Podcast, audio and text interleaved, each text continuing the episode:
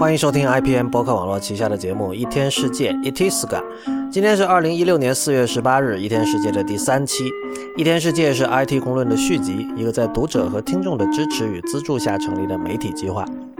一天世界》用整体性的视角观察当代社会、技术文化以及商业风景，对抗消费主义导向的论述，强调对技术和艺术的敏锐感受力，以及精神和肉体上的强健。和 IT 公论不同，一天世界在未来不会承接广告，更加不接受软文或植入。因此，我鼓励您成为一天世界的会员，让我们真正做到无所畏惧，并帮助我在后稀缺时代尝试写出别处没有的文字。作为会员，您可以每周收到两到五篇的会员通讯。所有的会员通讯通过电邮发送，内容涵盖科技、设计、建筑、艺术等领域，还包括传说中的不鸟万书评。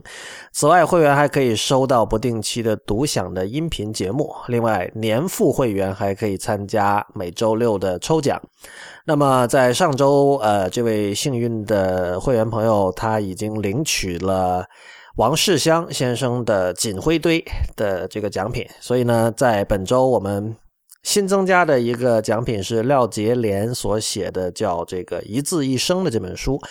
呃，这本书是廖杰廉对于中国的很多位中港台都有吧，呃，字体设计师进行的深度的采访，这个可以说是中文世界绝无仅有的，当然英文世界是完全没有的，关于这个中文字体设计师的故事是非常重要的史料啊，非常推荐的一本书，所以。如果您对这本书以及像《Fallout 四》的官方画册、像补泽直树的原画集等等奖品有兴趣的话，请考虑成为一天世界的年付会员。那么，如果您对一天世界的会员计划感兴趣呢？请访问一天世界点 net，一天世界的全拼点 net 斜杠 member 斜杠 m e m b e r。一天世界的网址是一天世界点 net，请大家使用泛用型播客客户端订阅收听，因为这是第一时间听到一天世界以及 IPN 旗下所有播客节目的唯一方法。关于客户端的推荐，请访问 IPN 点 li 斜杠 FAQ。此外，可能大家已经注意到了，一天世界和 IT 攻略相比加重了文字的内容，所以呢，我们也非常鼓励您访问一天世界的博客。博客的地址是 blog 点一天世界点 net，b l o g 点一天世界点 net。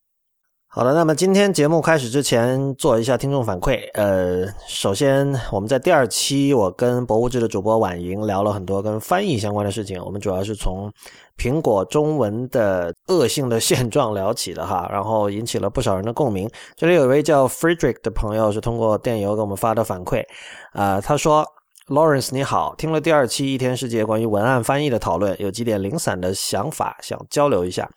节目中提到了余光中先生对于翻译腔的观点，对此，我认为最好根据场景分开讨论。首先，对于单纯的翻译，我并不反对翻译腔。事实上，如果对于特定文化背景的作品能形成统一的翻译文风，反而有助于理解。但是我之前读到的一些余光中先生的文章，主要反对的是英式中文，或者说中文的西化。这其实是翻译腔对日常语文的侵蚀，在这点上我是赞同于先生的。一些例子可以参考余光中先生的《怎样改进英式中文》呃，论中文的常态与变态，以及维基百科上的欧化中文这个条目。之所以想到这个，也是因为最近碰到了类似的问题，就像您之前由谈逼格讲到语言贫乏一样。英式中文造成的影响，除了句子冗长、表达累赘之外，一个很重要的结果就是有大量的万能动词被滥用。举一个例子，日常工作中，现在经常听到有人说：“我们对一下某某进度。”这里的“对”就是一个万能动词。你会发现，我们还会说“对一下文档”、“对一下项目”、“对一下工资绩效”等等。类似的“对”字还可以换成“过”或者“碰”，比如说。我们过一下某某进度，或者我们碰一下某某进度。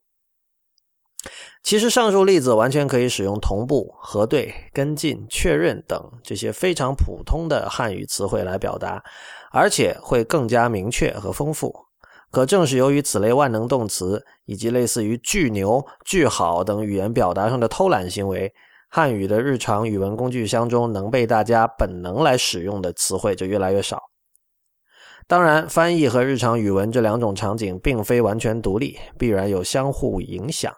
但是，能够规范自如地使用母语是一件值得每个人重视的事情。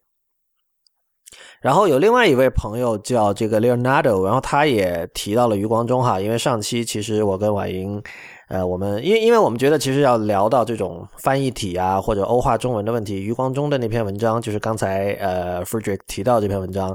是绕不过去的，就是论中文的常态与变态，所以我们其实在第二期的一天世界的这个相关的。链接里是有链出这篇文章的，如果没看过的话，还是推荐大家看一下，因为这已经已经成了这个话题绕不过去的一个经典的文本，对吧？还是先读一下 Leonardo 他的信哈，他说：“这个 Lawrence，你好像错怪了余光中先生。呃，余光中是明确批判过节目中提到的那种翻译观念的。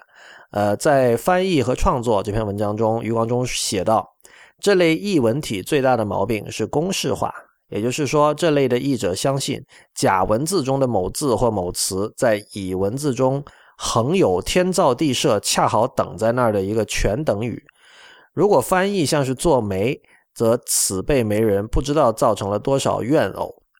呃，Leonardo 这里引的余光中的这句话，我其实就不是特别的赞同，因为，嗯，比如说像上一期我们提到的，把这个 volunteer 翻译成呃叫什么行义啊，就动词的 volunteer 翻译成行义，行使的行，呃，义工的义，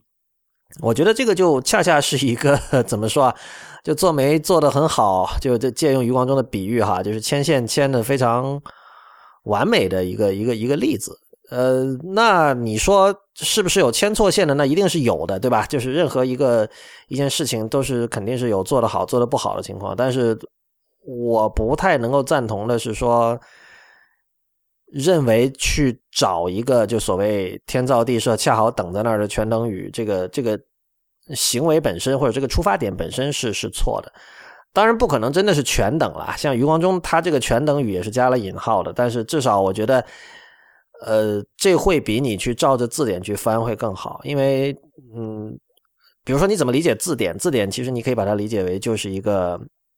某一某一派或者某一堆人所钦定的，呃，一堆全等语，一堆对应的字。但是其实这怎么说？就是字典是一个为什么字典叫工具书叫参考书呢？对吧？它是用来参考的，就是它觉得它并不意味着说这是唯一的选择。但我是觉得现在。很多时候就是商业文案的翻译，就是不仅是把参考看得过重，而且有一种好像参考书是一种神圣不可侵犯的东西，有这样的一种一种倾向在那儿。呃，这个是我觉得不好的。所以，呃，至少在大陆语境来说，你把 volunteer 呃作为动词的 volunteer 翻成义工，我相信是有新鲜感。这种新鲜感其中很重要的一点，就是因为你在字典上去查 volunteer，你是找不到行义这个说法的，是对。然后，但是你。稍微再回味一下，你会发现其实是对应的很好的。我觉得这个是创造性所在吧。还有一位叫痛地的朋友，然后他的反馈也是跟这个语言问题有关的。他说关于这期内容，其中提及语言的节奏，我立刻想到了《阿房宫赋》的第一句“六王毕，四海一，蜀山兀，阿房出”。儿时初读此文，就被其节奏所触动。奇怪的是，之前所读文言诗词中。不乏韵律节奏的上乘之作，唯独此句给了我十分深刻的印象。暂不讨论商业语言的应用，我在高中时曾有过使用白话文以注意平仄对应、押韵的方式书写长文这样的尝试。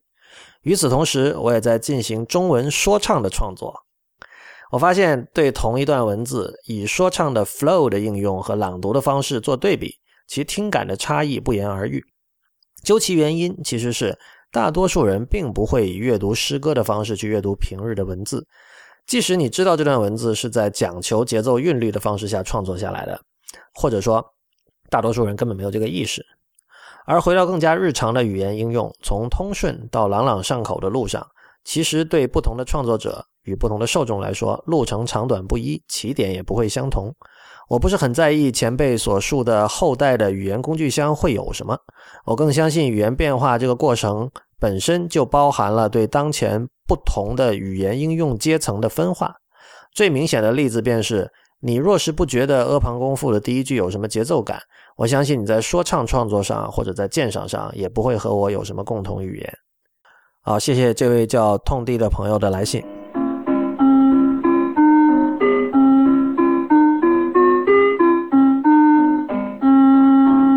还有两则评论，其中一则是针对这个最后一期，就是一百九十五期的 IT 公论。呃，当时我们有讨论电子书，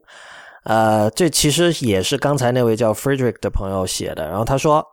呃，不知道 Lawrence 有没有关注过国内其他一些电子阅读产品，比如说豆瓣阅读，他们很早之前就尝试了社会化批注的事情。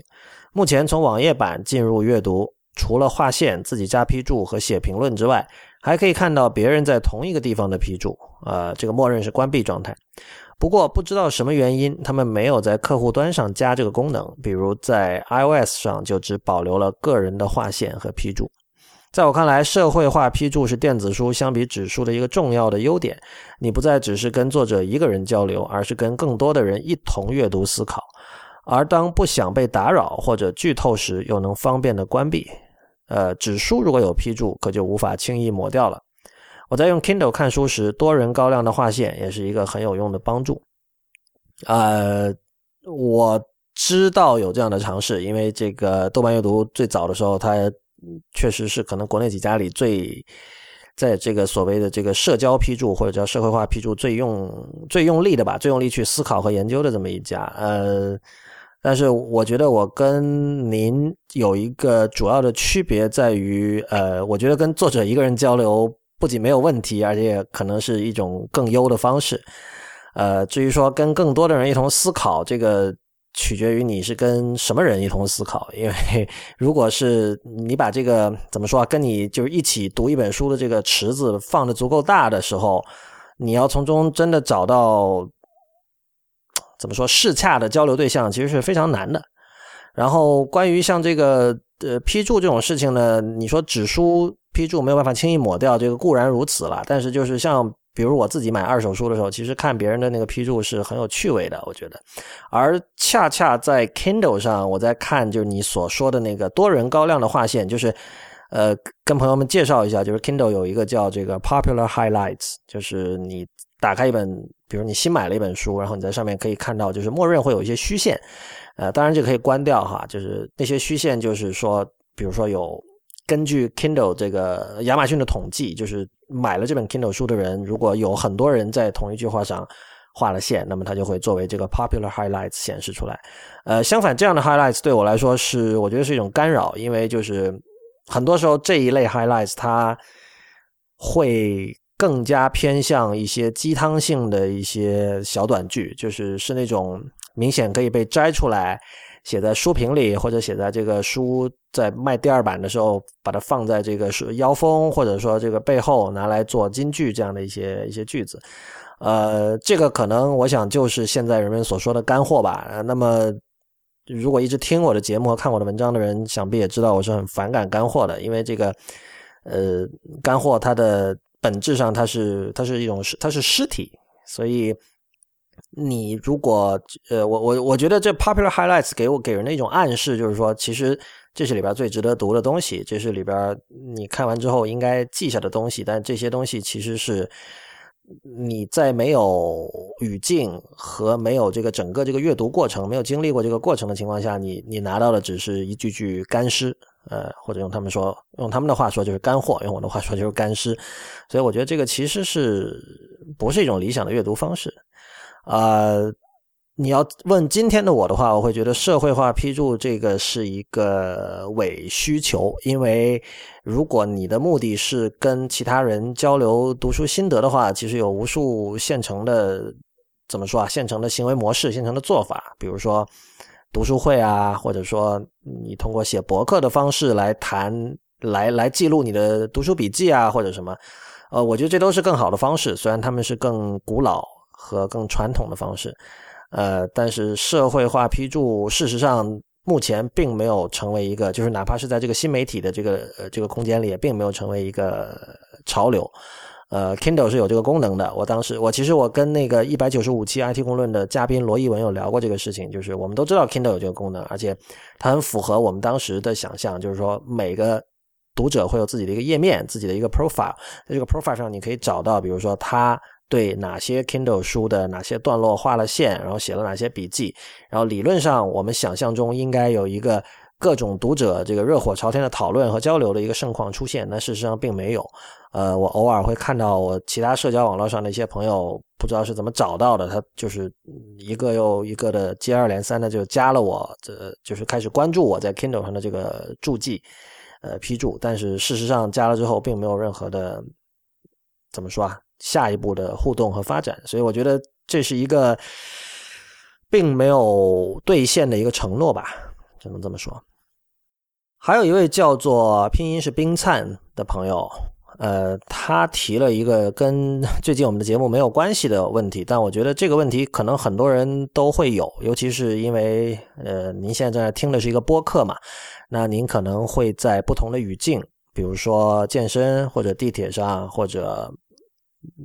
这走在路上都有可能，所以这就意味着你你收听的环境不一样，然后这个就造成了你的这个听音的效果的一些区别。这位朋友是说，他说我一直以来有一个疑惑，每首歌的默认音量似乎并不是都一样。听某一首歌的时候，我把设备的音量调整到刚好耳朵听起来舒服的时候，这首歌播完了，播另一首歌，多数时候歌曲的音量不是变大就是变小，甚至有时候小到几乎听不见，有时候大到震耳欲聋。这样几乎每听一首歌都要按音量键调整一下，非常麻烦也非常疑惑。似乎并没有电子设备的制造商和音乐播放软件的开发者有解决这个问题的意愿。呃，这个话很有意思啊。就首先你这么说的话，可以确认，就是说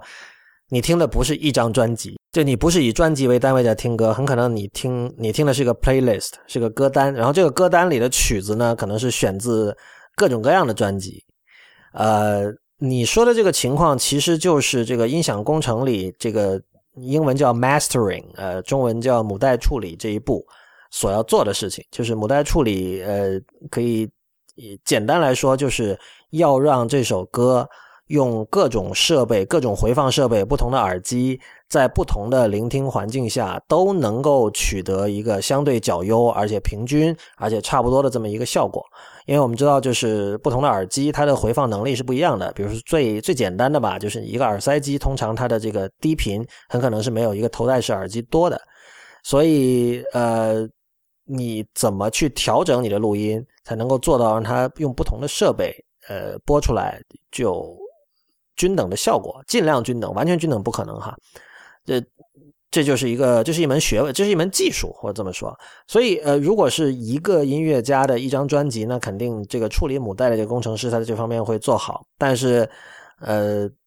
如果你听的是一个歌单的话，这个显然就不一定了，因为就是首先这些歌它背后的那个 mastering 的工程师不是同一个人，他们的需求也不一样。呃，说到这里，可能有的人就会想到有一个有一个说法叫做“响度战争”，中文叫就是这个英文好像是好像是叫 “loudness war” 吧，就是从某一个时间点开始呢，就是有一些流行，主要是流行音乐的制作人开始会在做这个，他们在倾向于做 mastering 的时候，把音量推的特别的大。那么这个是跟这个电台播放有关系，因为就是说。在早年的时候，一首歌，呃，能被电台播放多少次，以及这个电台的播放能够在，呃，听众的脑子里烙下什么样的烙印，这个是很直接的，会影响到唱片的销量，所以大家很重视这个。那么，有一波人就会希望把自己的音乐的整体音量就是拉的比其他音乐音乐要大，这样可以可以让大家能够更容易的就记住它，大概就是这样。所以，这个这个其实在业界一直是有争议的一个做法。那么，很多人会觉得。这样的做法其实是把很多音乐中的细节给抹平了，然后同时也会使得这个听众他丧失掉这个听力上的那种敏感度，丧失掉这种辨析细微的这个音量以及音色以及这个各种各样这个音乐里的细节的这个的能力，辨析这种东西的能力。呃，所以您刚才说那种情况，就是很可能，比如说你的第一首歌是。中了这个响度战争的道，就是他把这个音量推得很大，所以你可能这个音你自己的这个设回放设备，比如你手机上的音量要放小一点。然后到了下一首，可能又是比如说是一首像古典音乐或者是一个吉他的独奏这种曲子呢，可能你要放大一点。所以这个是一个怎么说啊，在 playlist 聆听时代是一个很难避免的问题。呃，至于你说有没有人试图从电子设备的角度来解决，就是我想您的意思是指有没有可能。呃，我用软件，比如说我的这个回放软件，呃，去利用某种技术手段，把这些呃不同的 mastering 工程师所做的东西，把它给它拉平。呃，这个首先我不知道这样的软件的需求有多大。第二就是说，这这个其实我们以前也讨论过，这里有一些伦理上的问题。就是首先你有没有资格这么做？就是呃，大家可能有印象，我是比较反对呃 Overcast 那个软件里面的那个 Voice Boost。其实它做的就是类似的事情，就是由于大部分的播客，呃，它在后期上没有太多细心的处理，所以很多播客的音量是不够的。这个不够会导致，比如说你在地铁上听的时候，可能就听不清楚。所以呃，Overcast 的开发者 Marco Arman 他就在自己的软件里做了这么一个功能，就是他把一些他把呃。各个播客的这个音量拉到一个相对平均的一个水平，呃，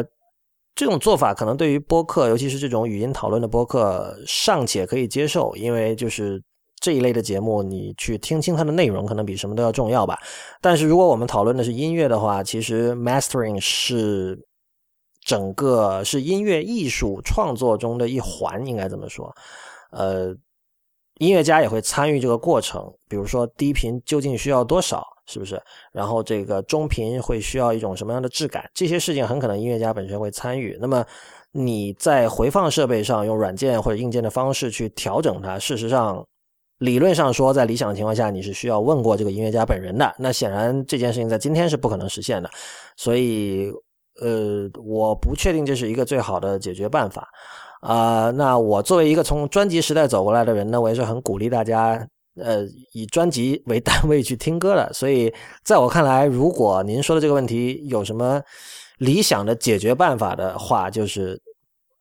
直接去听专辑。我不知道这有没有回答你的问题啊？谢谢您的来信。如果您对我们的节目有意见或建议的话，也欢迎您给我们写邮件。我们的邮件地址是一天世界的全拼 at ipn 点 li。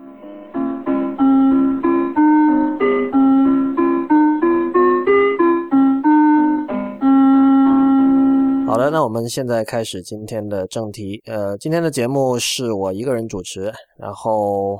，IT 公论变成一天世界之后呢，我也想多尝试一下，就是跟以前不一样的一些形式吧。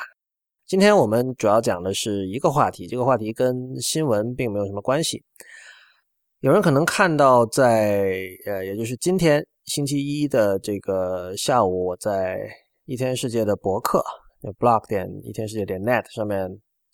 以及这个一天世界的社交网络上，我都发了一张图。呃，这张图呢是这张图其实是我做的。如果有人有看浦泽直树的漫画的话，就大家马上可以认出，就是图的左边这半部分是他的这个 Billy Bat，就是现在正还正在连载的蝙蝠比利这个漫画中的一幅。那么。图片的右边呢是一个是一个地球，然后上面写的这个 Whole Earth Catalog。那我们的老听众，包括像 IT 公论听众，对 Whole Earth Catalog 应该是比较呃，我不知道是不是熟悉，但是至少是知道是怎么一回事儿哈。呃，我在做这张图的时候呢，我把它做的尽量的比较的严丝合缝。然后我相信，如果是不了解背景的人，可能第一次看这张图会有可能被骗到。你有被骗到吗？哦，有被骗到，太好了，啊，所以，所以对于这个不太知道背景的人，就有可能觉得这这真是一本书，对吧？因为它的那个右半边，呃，地球的那边，就是呃，这里提醒一下啊，就是你们现在在听这个节目的人，最好能够打开这个页面去看一下，不然会不知道我在说什么。呃，你只要开 blog 点一天世界点 net，然后这是从上面数的第二篇文章，它的标题叫普泽直树乘以这个就是。Crossover 这个 Stewart Brand 啊，很容易找到那个，它的正文就是一张图而已。所以呢，呃，这个当然是如果大家有看的话，这是两年前了吧？就是 Billy Bat 连载到那个位置的时候，然后在这个这幅画面上的那个对白是这样的。这个具体的故事，当然因为这个漫画还在连载，也涉及剧透哈。就是反正就是一个人。戴着一个宇航员的那个头盔，然后他说：“我已经，呃，我已经没有愿望了，啊，不过我本来想让爸爸看看这里，啊，这是第一幅，然后第二幅呢，你就看到明显他是坐在一个一片荒地上。如果你光看这个这个他坐的那个位置，就是比如可能是沙漠，可能是任何东西，但是因为你看到在远处出现了地球，所以你马上就知道这个人是坐在月球上啊。然后这时候他的对白，他说：“呃，从月球上看到的地球是如此的美丽动人啊。”呃，我当时看到这里的时候，因为看到这里刚好是那一就是那一期的最后一一篇。然后完了之后，就是因为它连载是一段一段的嘛，完了之后，Billy Bat 刚好停了一段时间，可能你要等个半年，它才会继续重开了，呃，所以等于说这就相当于一个暂时的一个句号。然后我当时看到这，我我马上就呆了嘛，就是我我我看到我第一想到的就是一九六八年的第一期的这个 Whole Earth Catalog 的这个封面啊，因为这个封面现在就已经成为了经典，这个封面就是几乎是一模一样的一个地球。当然了，就是你。从外太空拍的地球的照片其实是都是差不多的，是吧？你可能会问说，为什么我就确认这两件事情一定是相关的？那当然，我我并不确认，但是有一些线索，就是，呃，第一，我们知道普泽直树是一个深受六十年代文化影响的人，比如说他自己有玩摇滚啦，啊，当然他对 Bob Dylan 还有那些人都很喜欢啦，然后尤其是他的那个《二十世纪少年》这部作品里，呃，可以看出他。是如何受到了摇滚乐的影响啊？这些都是很明显的。呃，所以呢，我认为他就如果说普泽直树对于像呃 Stuart Brand 和 Whole Earth Catalog 这这一批东西有一定的了解或者至少说认知是完全不奇怪的，这是第一。呃，第二就是说，其实这个 Whole Earth Catalog 它还让我们想到了另外一个东西，就是 iPhone 的这个壁纸啊。如果是早期的 iPhone 用户，应该记得，就是从第一代的时候开始呢，它默认的那个墙纸就是一个地球哈。那么后来我自己在网上做了一些调研，我发现其实那个地球和呃第一期的 Whole Earth Catalog 上面的地球呃并不是同一个，因为呃 Whole Earth 是一九六零年代的尾巴就开始出版了，而那个 iPhone 上的那个地球其实是它有一个专门的名字的，叫呃 The Blue Marble。Blue Marble 其实是这个一九七二年拍的，呃，那个是当时是阿波罗十七号宇航船，呃，在一九七二年十二月七号拍下的一个地球，然后它当时的那个距离离地球是有这个四万五千公里那么远啊。但是如果刚才所说，就是太空中拍的地球其实都大同小异的，对吧？呃，有蓝色的，有绿色的，是吧？所以，呃，我们当然知道，就是苹果跟 Whole Earth Catalog 或者说 Stuart Brand 的关系。那这个这个关系自然就是乔布斯本人了，因为我们知道乔布斯当年很有名的给那个斯坦福大学的毕业生做的演讲里，其实他是先后两次提到了这本书。那么，这其实是值得拿出来说的，就是可能更有名的是他在结尾他引用了最后一期的 Whole Earth Catalog 末尾的那个。两句话就是现在已经被说烂了的这个 “Stay hungry, stay foolish”，呃，再次强调，这并不是乔布斯本人说的话，而是这个 Whole Earth 的主编叫 Stuart Brand 说的。那么这是第一，但是其实他在那个演讲的中段呢，也提到了这本目录。乔布斯当时是把这本目录比之于 Google。那么在他看来，他说这个是，这是他原话哈，至少你现在在维基百科上可以查到他的原话。他说这是。Google 出现之前三十五年就出现的某种呃瓶装本的 Google，呃这样的比喻其实并不是只有乔布斯说过，因为很多人都会觉得呃 Stuart Brand 做的这些东西，像 Whole Earth 啊这些，事实上是万维网出现之前的万维网哈，这个可能我们等会儿会具体讲到。但是事实上，呃，跟所有的比喻一样，这个比喻也是有它的限度的，而事实上你可以说。乔布斯的这个说法是错的，因为，呃，Whole Earth Catalog 和 Google 有一个巨大的区别，就是呃，Whole Earth 是一本编出来的一个东西，就是虽然它这里面是无呃包罗万象，各种各样的东西都有，从衣服到这个工具，呃，到书的推荐，呃，到各种乱七八糟的机械什么的都有，但是。它里面的每一样东西都是它的那个一个编辑委员会选出来的，可以这么说。但是 Google 不是，Google 做的事情是，呃，从一个现成的资料库，也就是万维网里面去，去对里面已经现有的东西进行检索啊。它它其实并没有一个说我要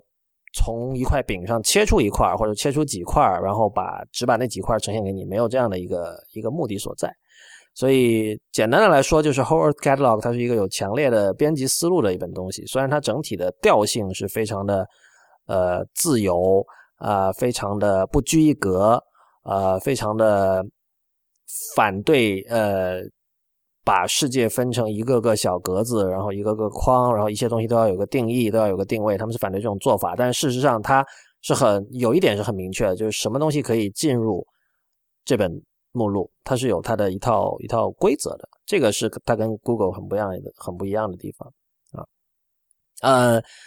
，Stuart Brand 本人是这么说的，他当时就是去找到一个做产品目录的人，因为本质上从形式上说，Whole Earth Catalog 它就是一个 catalog，就像我们见到的，比如说宜家的 catalog 或者 Zara 和 H&M 本季的 catalog 是完全一样的，但是呢。呃，Brand 本人当时对他的定位，他是这么说的：“他说，呃，I want to make this thing called a whole Earth catalog, so that anyone on Earth can pick up a telephone and find out the complete information on anything。”嗯，为什么他很强调说？为什么他首先他要把这个地球，就是当时 NASA 在一九六六年，就是据说就是有，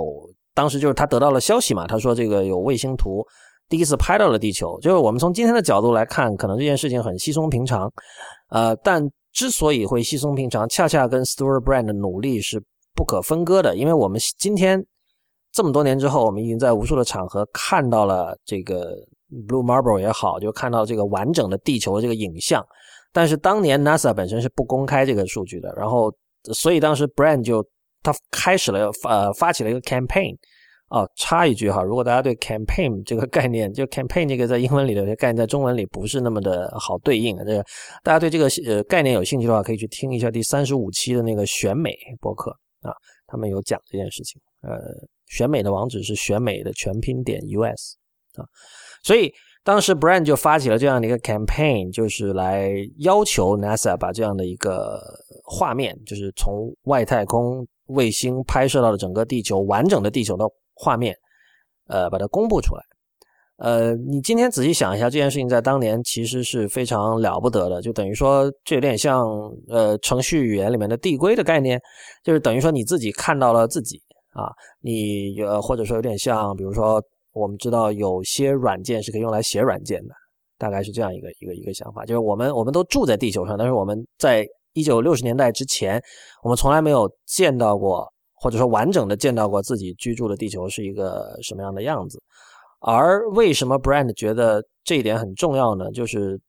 我想这个就是可能 Whole Earth Catalog，那我觉得它有三个重要的特点，其中第一个就是说它很强调一种整体的视角，就是说我们今天会讲各种像什么生态啊、什么环保啊、绿色啊，但是如果你并不知道我们所居住的这个这个地方是一个整体的角度来看它是一个什么样子的话，其实你是。没有办法去理解什么生态或者环保啊，或者环境意识这样的东西的，对吧？然后另外就是说，呃，如果你意识到我们所有的人都是生活在这样一个圆形的，就是看上去非常的圆融的这么的一个一个一个地方的话，呃，你会更倾向于去思考呃不同的人以及人和自然以及人和物，就各种就地球上的一切东西之间的联系。呃，而这一点在这个，尤其是现代都市生活里是很容易被被忘记的。呃，这本目录我觉得其实还有两个，另外两个很重要的一个特点，一个就是，呃，虽然朋克运动是在一九七零年代末才开始的，一九七零年代吧开始的，但事实上，这个 Whole Earth 是一个，就这帮人是一个非常有朋克精神的一群人。呃，可能关于朋克精神，有些人会有一些误会，觉得它意味着反叛，或者说。爆裂，或者说做一些很离经叛道的东西，但是其实朋克精神的最核心就是我们今天说的 DIY。呃，DIY 精神其实确实是当时朋克的这个口号之一了，就是呃所谓的反建制，很多时候就意味着你既然在现有的体系里不能做事情，你就只能自己来做事情。这个这个其实就就 DIY 嘛，很简单嘛。呃，所以 Whole Earth 就有这样的一种精神。我觉得有一个很重要的例子，就是他在这本。目录里有推荐那个 cybernetics 呃控制论 Norbert Wiener 那个很有名的那个控制论的那个经典著作，就是就是教材教科书级的了。那么你可以想象，就是这帮人其实并不是技术人，呃，可能由于现在技术社群提 Whole Earth 提的比较多，有些人会想象说 Stuart Brand 是不是一个呃电脑先驱啊或者什么，但其实不是的，他是学生物的，呃，然后他自己也对于艺术和文化有很浓厚的兴趣，然后他写过跟建筑相关的书。呃，然后，但是整体他所主张那种运动，其实有有有一环是所谓叫 “back to the land”，这个是在一九六零年代的这个反文化运动里很重要的一环，就是他们其实要强调说人跟土地的联系。呃，所以，所以这个不是这不是一个技术社群的一本书，但是他却会推荐一本像《Cybernetics》这样的，其实是哪怕在今天可能都算是比较深奥的书，当年就更加不用提了。所以，我我觉得这个其实就是 DIY 精神的一种体现了，就是他他不会觉得什么东西是不能够学的，就是任何东西都是可以学会的。我觉得这一点呃非常的重要。而且，虽然在今天呃我们处在一个智商崇拜的一个社会里，但是事实上，我觉得在很多人的眼中，他对于不同的学科之间的那个分野，他呃是看得非常的重的。呃，他会自己先给自己画下很多条界限，比如说。呃，我是学什么的？我一直接触的是什么方面的知识？所以有某些知识是我没有可能学会的。我觉得他的就无论他对自己的智商多么有信心，呃，我观察到有很多人仍然会有这样的一种其实看起来很荒诞的一种一种思维定式吧。呃，但是事实上，我觉得如果说 Brand 给我们任何启示的话，就是他在六十年代已经告诉我们，就是任何东西都是可以学会的。我觉得这个非常的重要，而且这这是一种真正意义上的朋克精神吧。呃，然后第三点当然就是这个对工具的重视了。呃，但是我觉得这个可能跟就在今天，我相信大家可能都很重视工具，而且事实上在以前的节目里，我甚至批判过这个倾向，就是大家对工具的重视已经到达了一种过分的迷恋，以至于呃，对于这个工具能干什么反而不那么看重的一种一种地步。但是我们看到 Whole Earth 它的有一个副标题是叫 Access to Tools。呃，这同样是一个不太好翻译的一个一个说法。就是首先我们要理解的是，在一九六零年代，工具并不像今天这样唾手可得。呃，虽然今天你可以抱怨说，哦，我要买一个 OmniFocus 要五十美元，但是在当年是，首先你并不是可以随便点两个键就可以下载的。就算你有五十美元，你未必买得到，甚至你不根本就不会知道有什么样的东西可以来购买。所以这个是 Whole Earth 当时要做的一件事情。但是另外一点是在于，呃。Store Brand 这帮人是把呃工具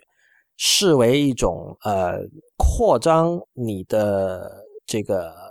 intellect 和扩张你的精神的一种工具，而不是一种为了某一个单一目的呃完成某一项工作呃以便使得你比如说提高生产力多少多少多少，因为像我们今天讲的 productivity apps 这样的东西，或者说是为了能够让你在现有的仕途上继续前进，这样的那那那种意义上的工具，这是完全不一样的。就是，呃，某种意义上说，你可以说 Store Brand 他们所主张的工具是一种没有用的工具，啊，呃呃，就是没有实际用途的工具吧，这么说。但是事实上，就是呃，我觉得如果一个工具是能够扩张你的精神的话，这个工具其实应该说是比呃实用型的工具是要伟大的多的一种工具，而恰恰这些工具是。呃，Whole Earth Catalog 里面想推荐的东西，所以，呃，确实，如我刚才所说，它这里指的工具也并不是一般意义上说的，至少不是像比如说扳手，或者说有一个特定的单一目的的东西。呃，比如说这里面包括有书啊，包括有某，甚至有一些植物的种子啊什么，就是它会告诉你，比如说你会你应该去种什么样的东西，呃，种这样的东西对你的生活会有什么样的好处。呃，最终他所呃推广的或者说推荐的一种生活方式，其实是一种非常的 self-sufficient 的一种方式，就是你呃这本目录想教给你的是让你怎么通过各种各样的工具或者说物件，让自己成为一个能够自给自足的人，并且能够不断扩张自己的视野，或者用今天的话说，就是所谓走出自己的这个 comfort zone 吧，这样的一种一种东西，呃。所以很显然，这个在一九六零年代是非常重要的一本读物啊。乔布斯也说，这是这个一九就他们那一代人的一种圣经吧。所以当时我看到这个普泽直树的那幅画，我我隐隐觉得哈，当然这件事情可能不是那么好去确认，就是哪怕你今天去找普泽或者长期上志去问说，哦，你们这个东西跟这个 Whole Earth Catalog 上面的地球有没有关系？呃，我相信以他们俩的习性，就算他们有答案，也未必会告诉你，因为很多创作者都有这样的习惯，他们会觉得让你猜一猜会更好，对吧？呃，但我这是我当时看到的那幅画面之后，我产生的第一联想，所以我马上就做了这张图。刚才拉拉杂杂说了这么一堆，就是能不能够表达清楚我的意思？呃，一方面我并不太想通过一篇文章，就是作为像这张我做的这张图的一个图片说明一样的方式把它放出来，因为我觉得那样做多多少少会减损呃这张假图的 它的一些这个微妙的意涵。呃，但是另一方面，我也意识到有很多我认为可以理解这张。图的人并没有理解这张图，所以我觉得做一下这个这期节目还是比较重要的。节目就到这里，我不知道今天这是一次比较不一样的尝试，不知道大家听了有什么样的感想啊？欢迎大家写信来反馈。呃，我们的邮箱是一天世界 at ipn 点 li。感谢大家收听第三期的一天世界，it is GA。一天世界是 IT 公论的续集，它是一个在读者和听众的支持和资助下成立的媒体计划。一天世界用整体性的视角观察当代社会、技术文化以及商业风景，对抗消费主义导向的论述，强调对技术与艺术的敏锐感受力以及精神和肉体上的强健。如果您喜欢一天世界，我鼓励您成为我们的会员。对会员计划感兴趣的朋友，请访问一天世界点 net 斜杠 member，一天世界的全拼点 net 斜杠 member。我们的网址是一天世界点 net。如果您有意见和建议，请写邮件到一天世界 at ipn 点 li。欢迎您在社交网络关注我们。我们在新浪微博是 at 一天世界四个汉字后面加 ipn，在 Twitter 就是 at 一天世界的全拼 ipn。同时也欢迎您收听 IPN 播客网络旗下的其他精彩节目：内核恐慌、太医来了、High Story、博物志、选美、硬影像、未知道、无次元。流行通信、风投圈以及陛下观，我们下周再见。